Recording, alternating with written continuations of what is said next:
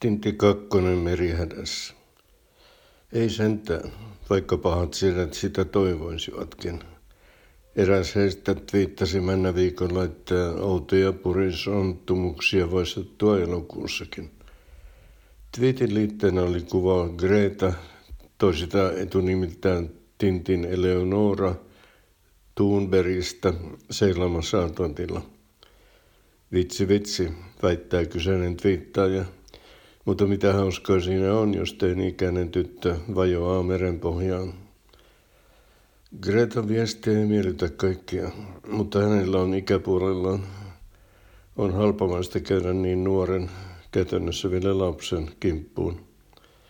Useimmissa aikuisissa, joilla on hitunenkaan inhimillisyyttä, Gretan kaltainen haavoittuvainen olento, joka kärsii vielä Aspergerin syndroomasta, herättää suojeluvietin.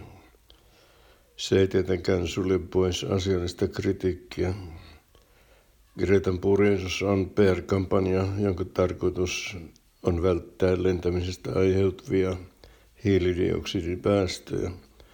Säästö on kuitenkin näennäinen, sillä purista seuraa valtava mediasirkus, jonka hiilijalanjälki ylittää moninkertaisesti ne päästöt, mitkä Atlantin ylilento olisi aiheuttanut.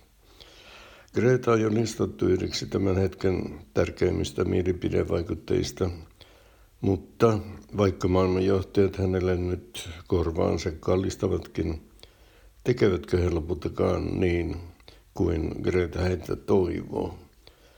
Jos eivät, miten sitä aiheutuva pettymys vaikuttaa Gretan nuoreen mieleen? Maailman johtavat poliitikot joutuvat viime kädessä kuuntelemaan kansalaistensa ja etenkin omien äänestäjiensä ja tukijoukkojensa mielipiteitä.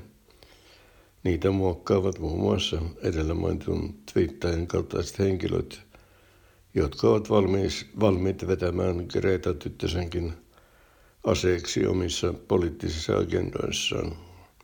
Kyseinen twiittaaja Aaron Banks nimeltään oli päärahoittajan Brexit-kampanjassa ja parhaillaan epäiltynä mahdollisista rikoksista.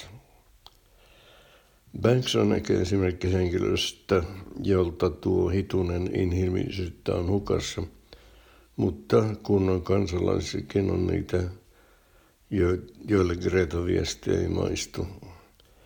He pitävät kiinni aurinkorumista ja ikyautoistaan ja kieltäytyvät tuntemasta – siitä mitään tunnonvaivoja. Muut tasapainoittelevat itsekyyden ja suuremman hyvän välisessä maastossa. Greta on vielä lapsi, mutta näyttää siltä, että tässä tapauksessa lapsi on ainoa, joka käyttäytyy kuin aikuinen, kun taas aikuiset käyttäytyvät hemmoteltujen lasten lailla, jotka kieltäytyvät siivoamasta jälkiään. Taitaa olla korkea aika aikuistua.